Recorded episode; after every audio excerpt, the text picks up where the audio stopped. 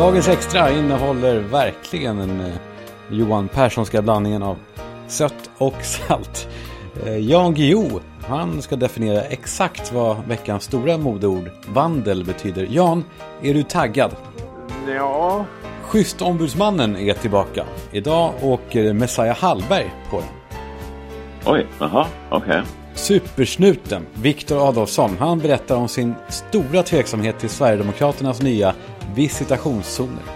Får polisen nu befogenheter som de faktiskt inte egentligen vill ha? Jag har inte riktigt sett och ser inte riktigt nyttan med det. Och Pontus Gårdinger kommer hålla ett angeläget tal till nationen om, om, eh, ja, det, det är lite oklart. upptäckte hur en liten makaron tittade ut från mammas stjärt. Där har vi det. Extra med Kalle Schumann är igång. Nu kör vi hörni. Jag sitter i mitt lilla trygga rum på konventen på Kungsgatan i Stockholm och tittar ut över stan. Allt som pågår där ute. Blåljus som åker förbi där nere på Stureplan utan sirenerna på. Eh, någon som står och tjafsar med en taxichaufför här rakt nedanför. Folk är verkligen i rörelse. Rakt över gatan står det en tiggare på knä. Han är väl snart förbjuden tror jag med de nya lagarna som kommer. Men han står på knä och är framåtsträckt så han har pannan i marken och armarna utsträckta. Man ser händerna och fingrarna som när som helst kan mosas av en eh, konsultdoja. Ingen stannar upp en sekund för att läsa vad det står på den här kartongbiten som han har ställt upp framför sig. Ingen tittar på honom överhuvudtaget. Inte jag heller när jag är där ute på stan. Man undviker sån här skit va. Man har ju oftast nog med sitt. Jag ska inte låtsas som att jag ser allt det här eh, samtidigt. Eh, för så är det inte, det vore bara fånigt. Men tidigare idag så såg jag en person som stod och fipplade vid en port med nycklarna. Och jag bara kliade sönder i hela mig. Man är väl färdig för för fan med att ha tagit fram nycklarna när man kommer fram till porten? Eller? Jag tycker man ser det ofta. Eh, Folk som kommer fram till portar och då yrvaket börjar rota efter nycklarna. Som att det var eh, en överraskning. Samma sak är det väl vid kassan på affären när man har stått i kö och personen framför lägger upp alla sina varor. Och kassörskan berättar vad det kostar och då, då börjar de ta fram plånboken. Vad är det för psyken som gör så? Eller när det är lång kö i affären. Kanske på Ica på Rörstrandsgatan, där jag bor. De öppnar en ny kassa och folk bakom en i kön springer fram som, som djur för att komma först till den här nyöppnade kassan. Att kassörskan inte säger något. Och att jag inte säger något utan att jag står med handen knuten i fickan och säger Åh, tänker det här ska jag prata om i min podd istället. Jag tänker också, eh, nu är jag ändå inne på grejer som stör mig då. Webbläsaren som aldrig glömmer ett misstag. När man, när man eh, börjar skriva in eh, Aftonbladet och den dyker upp, den här felskrivningen man gjorde i mars 2018. Attfonbladet. Om man råkar klicka in på den jäveln så att minnet av den här felskrivningen bara fortsätter. Eller skottår. Vad är skottår? Kunde vi inte komma på något bättre än att göra en nödlösning med liksom, en extra dag? Vad fan hände?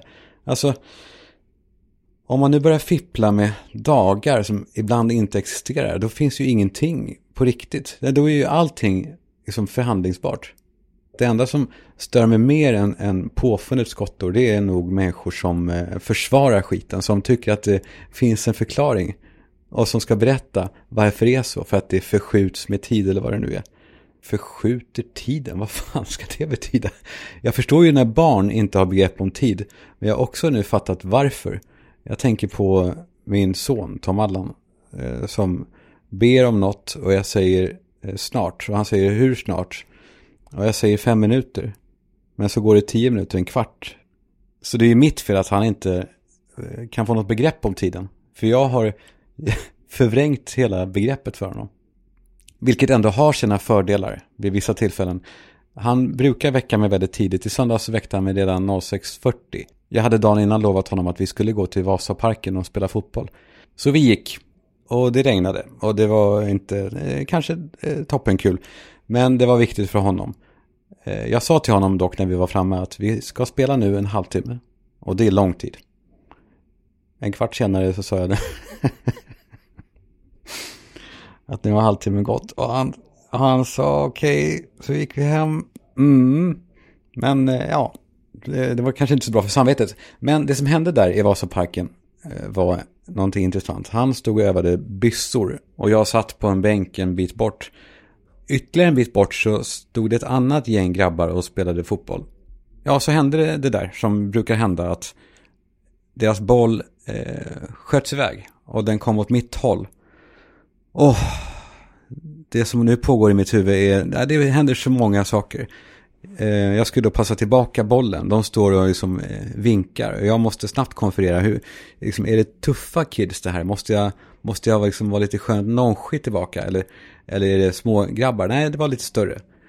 Och då måste jag också avgöra hur långt bort från mig kommer bollen. Alltså ska jag nu resa mig och gå långt bort?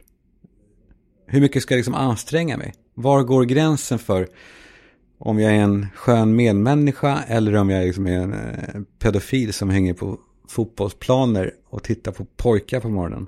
Ska jag safea eller ska jag göra ett snyggt skott? Och hur gör man med tacket efteråt? Ska man liksom vinka eller ropa något eller tummen upp?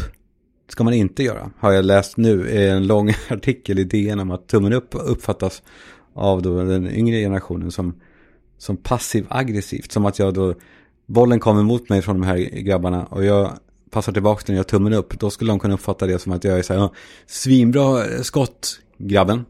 Som att jag då vill, vill mucka. Då kanske någon kommer fram och, undrar vad jag håller på med. Kallar den för jävla pedo. Och puttar den i bröstet. Och, om man säger så här, lägg av, lägg av slut, sluta nu. Man försöker gå igenom, gå igenom dem så här som man, som man har hört att man kan göra med kontrollanter. När man har åkt fast utan biljett. Att man, man som en så demokratisk rättighet kan säga nu ska jag gå. Att ingen får eh, förhindra min frihet.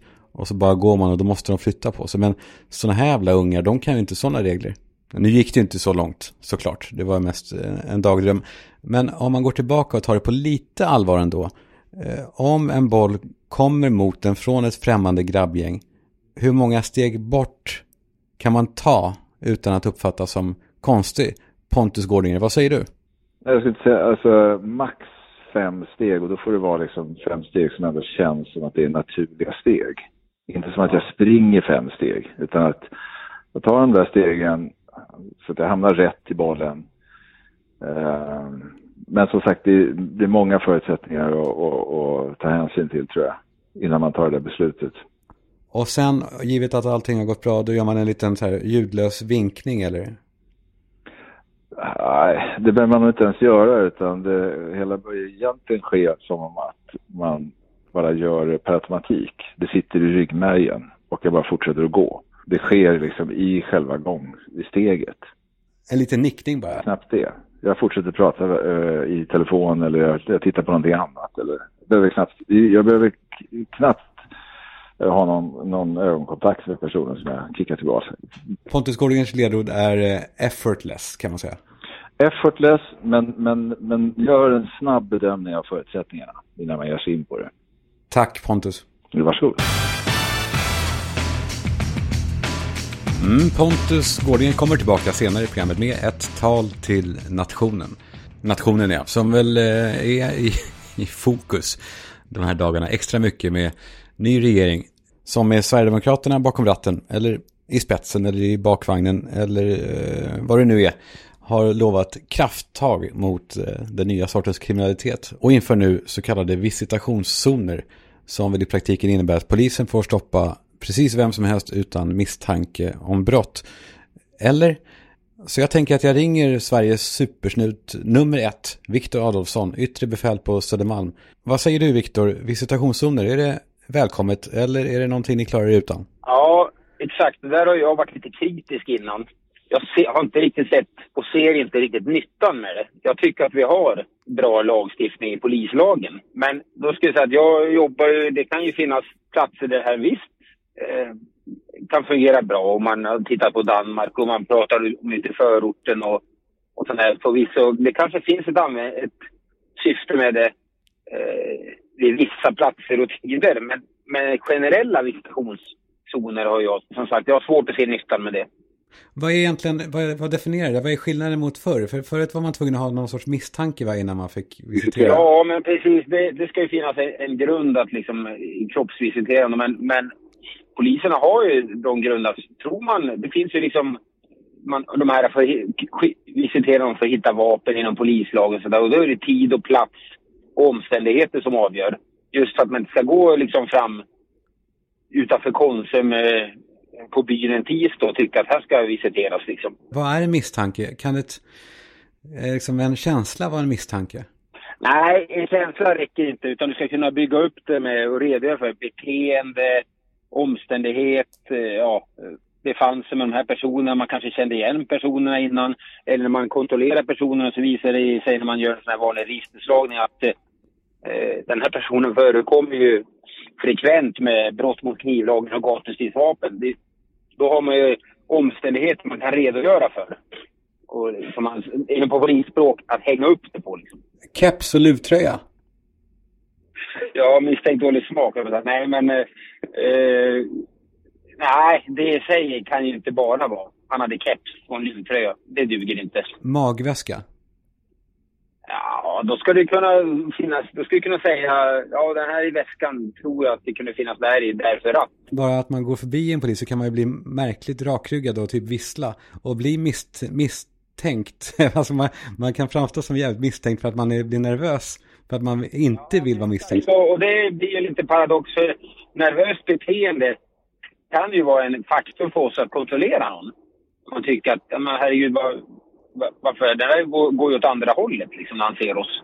Det är en indikator, men det kan ju vara som du säger, det finns en förklaring till att ja, men jag blev nervös, rädd. Om det är någon som äh, har ursprung från ett annat land, de kanske är urkass erfarenhet av polisen från hemlandet. Det är klart att ser de poliser där så vill de inte gå dit liksom. När jag har varit i eh, eh trubbel, nej men om jag har gjort någonting, eh, gjort en eh, ful sväng med moppen och blivit stoppad så har eh, har jag lärt mig en gång för länge sedan av en polis att eh, försök inte någonting annat än att säga att du visste vad du gjorde och säg sorry. Då kan det lösa sig. Ja. Eh, och då kan de bara låta det gå. Ja, och så är det ju även i trafikbrott liksom sådär, eh, det är bötesbrott generellt. Och då kan ju polismannen välja att ge rapporteftergift.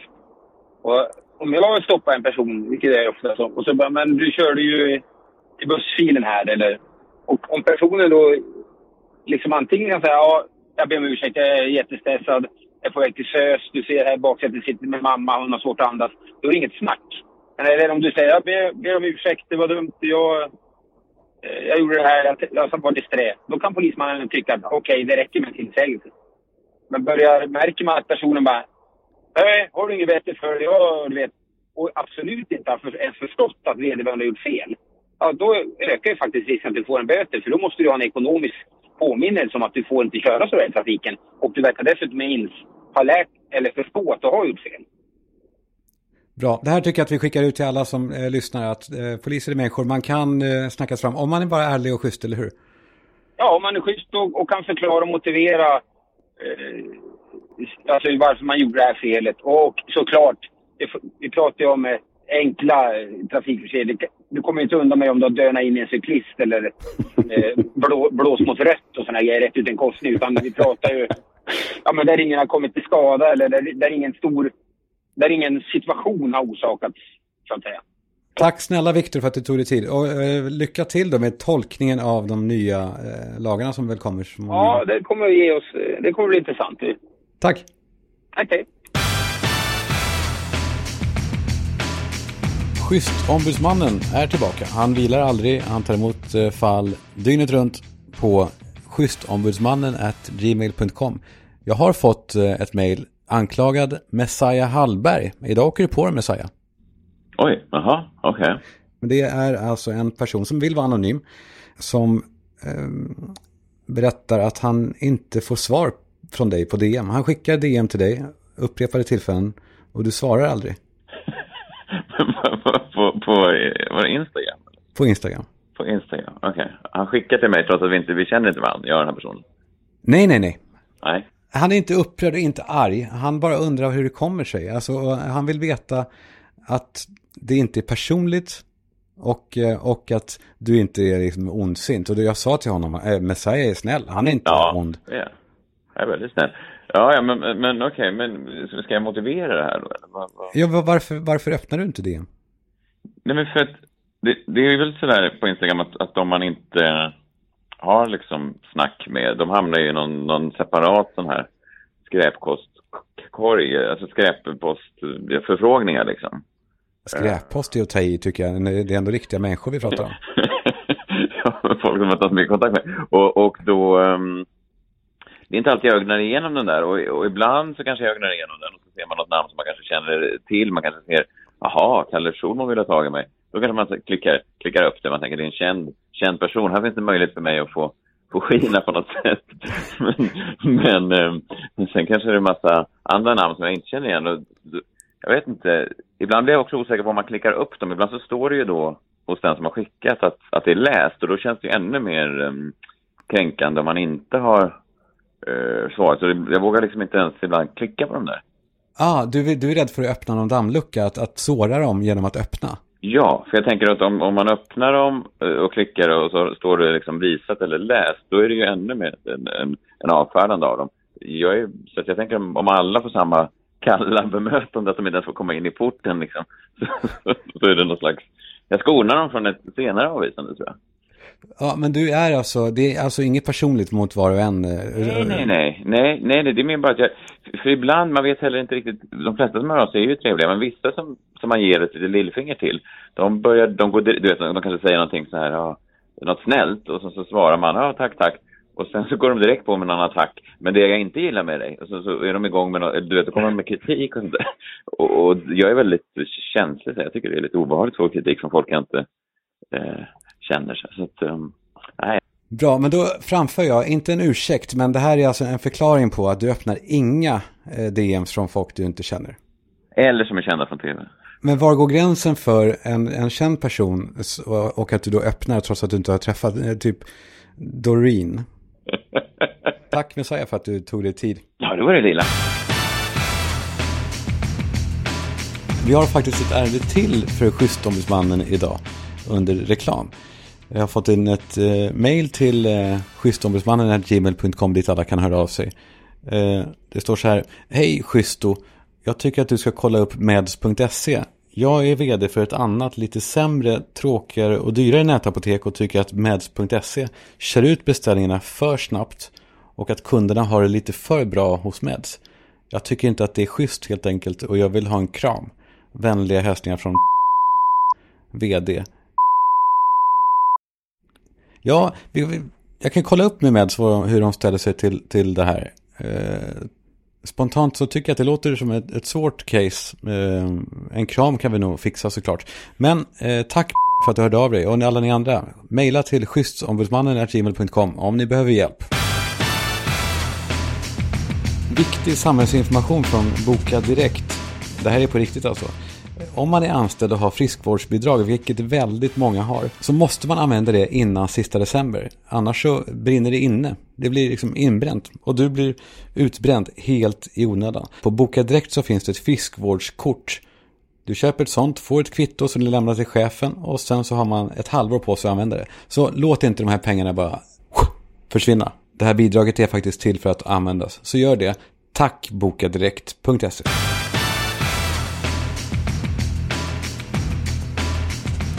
Veckans grej är väl ändå regeringsbildningen där Sverigedemokraterna tar enorm plats faktiskt och återinför ett märkligt ord, vandel. Ni har väl läst om det, det är svårt att få grepp om det. Vem ringer jag? Vem annars än Jan Guillou? Tjena Jan! Tjena! Kan du förklara vad eh, ordet vandel är? Det är inget nytt ord i och för sig, men vad, vad betyder det? Ja, det är ett mycket gammalt ord. Det finns i eh, äldre lagstiftning och sånt där. Eh, och används exempelvis eh, för att definiera eh, olika begrepp i lösdriverilagar och sånt där. Man kan säga att vandel är att uppföra sig eh, enligt god borgerlig norm. Och nu har väl då Jimmy Åkesson gjort då anspråk på att avgöra vad som är god norm då? Ja. Vad innebär det här tror du i praktiken? Ja, alltså Eh, god borgerlig norm enligt Åkesson måste ju vara eh, hur vita män uppträder. Eh, och eh, om då eh, vi ska applicera det på personer som inte är vita män så faller de rimligtvis utanför hans begrepp om vad som skulle vara god vandel. Eh, för jag antar också att om man nu ska vara konsekvent med det här god vandel, eh, då är det ganska många vita män som skulle ryka också om man nu ska vara hård.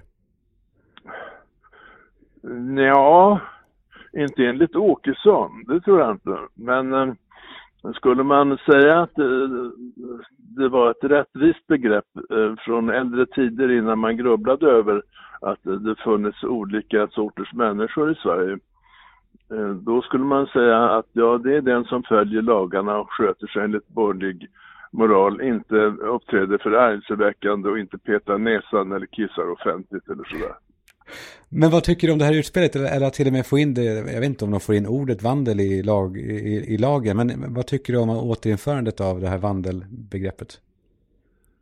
Ja, det, det, det är ett något ålderdomligt och förvirrande begrepp och eh, jag skulle väl gissa att 95 procent av Sverigedemokraternas eh, eh valmanskår inte skulle ha någon särskilt klart begrepp om det annat än att det är att vara en bra kille liksom. Men så du har i grunden egentligen ingenting emot att det, att det är? Jo, det är klart det är löjeväckande. Och det, det är ju um, det är ungefär som när man säger att de som är med i gäng ska straffas dubbelt så hårt. Och då vet vi ju alla att de som är med i gäng och de gäng som avses har en annan hudfärg än, än Sverigedemokraterna. Och då är det ju helt enkelt så att den som är svartskalle ska dömas dubbelt så hårt. Så att bakom den här typen av, av um, ord så finns det ju alltid en, en, en eller annan dold agenda. Och bara kort bara för att eh, knyta ihop det. Hur, hur använder man ordet vandel? Säger man att man har bra, har bra vandel eller hur, hur, hur använder man det? Man för sig med, med god vandel skulle man kanske säga. Ja, för vandel är ett positivt ord men det, det är en, ett rätt... Det, det, är liksom den goda borgerliga normen för hur Madickens pappa ska uppträda i småstaden. Han, har, han är utan tvekan en man av god vandel. Där har vi det. Där kokar det ner. Det är Madickens pappa vi, Sverigedemokraterna vill ha där ute. Tack. Ja, tack. Hej. Härlig puls i det här. Och ni hör ju själva, det är lite sött och lite salt. Och nu kommer lite, vad ska man säga, bäst. Eh, I form av Pontus Gårdingers tal till nationen. Ett nytt fast moment. Varje program så kommer Pontus Gårdinger tala om någonting som är viktigt för honom. Micken är din Pontus.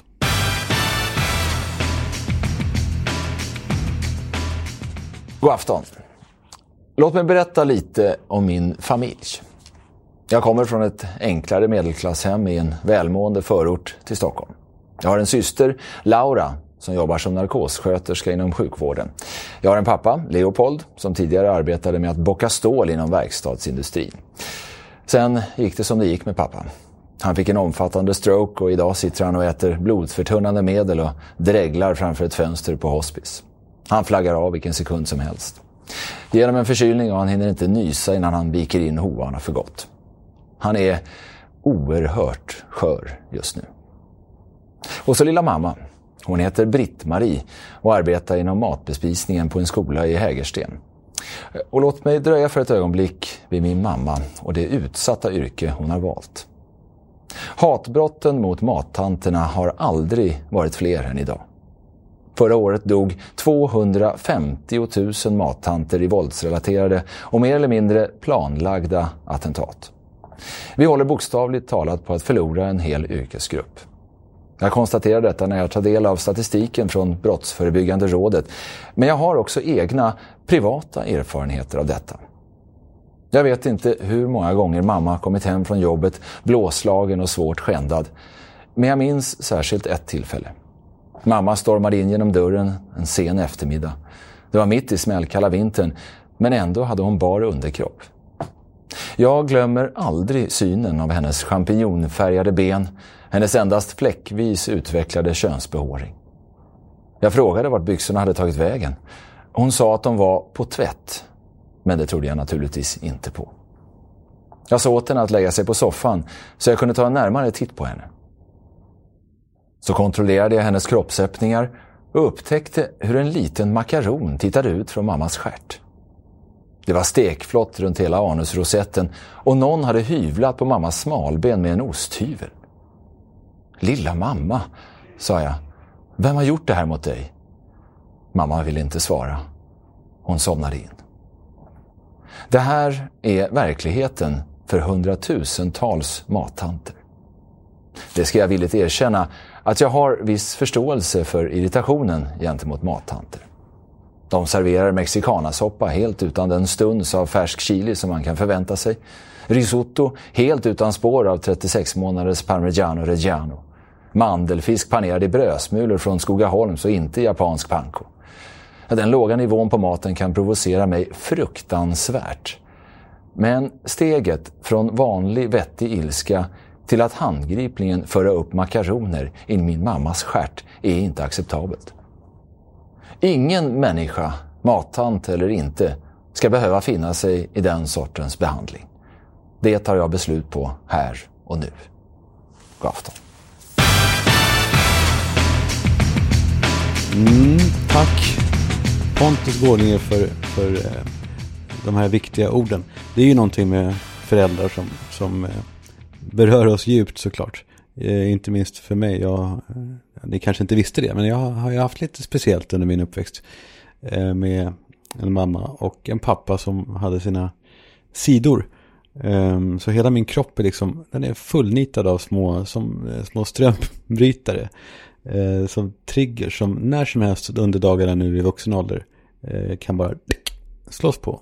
Jag gör ju allt jag kan för att dölja det här, för det är faktiskt ingen annans ansvar att förändra sitt beteende. För att jag har weird triggers från, från barndomen. Som när någon hickar. Det, då, då byter jag rum. På grund av orsaker i, i barndomen. Eller nysningar, det är samma sak där. Jag, jag klarar inte av det. Någon ber om att bli kliad. Eh, det går inte. Någon går liksom barfota inomhus. Jag går sönder. När någon ropar på mig från ett annat rum. Det fixar inte jag heller. För det kommer ju från pappa. Han låg ju i sängen rätt mycket sista tiden. Så hör jag Karl-Johan.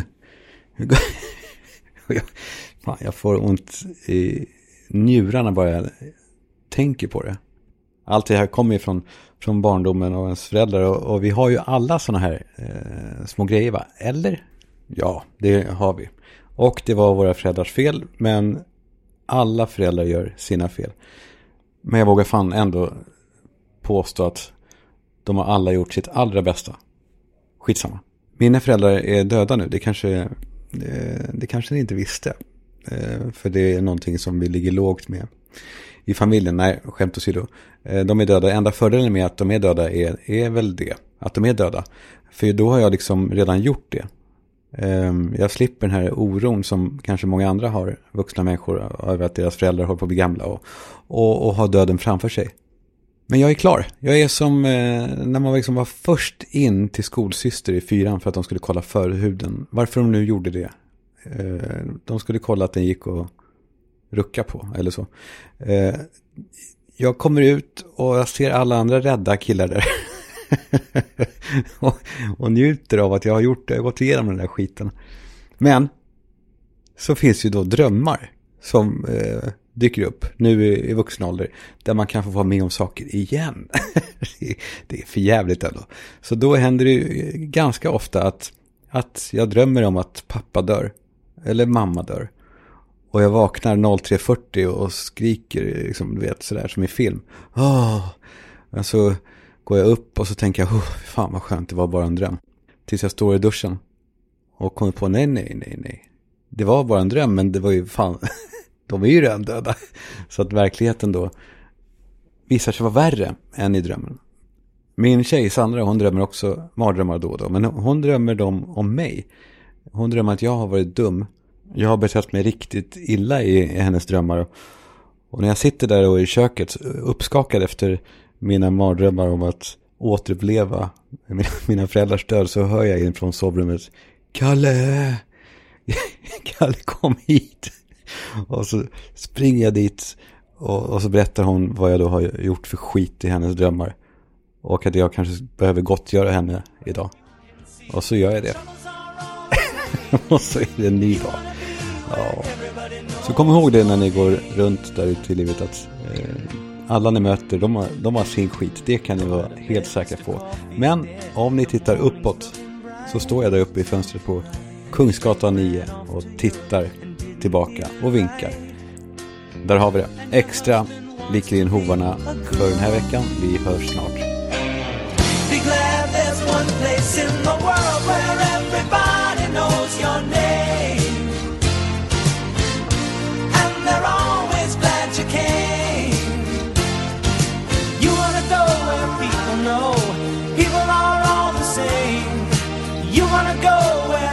riding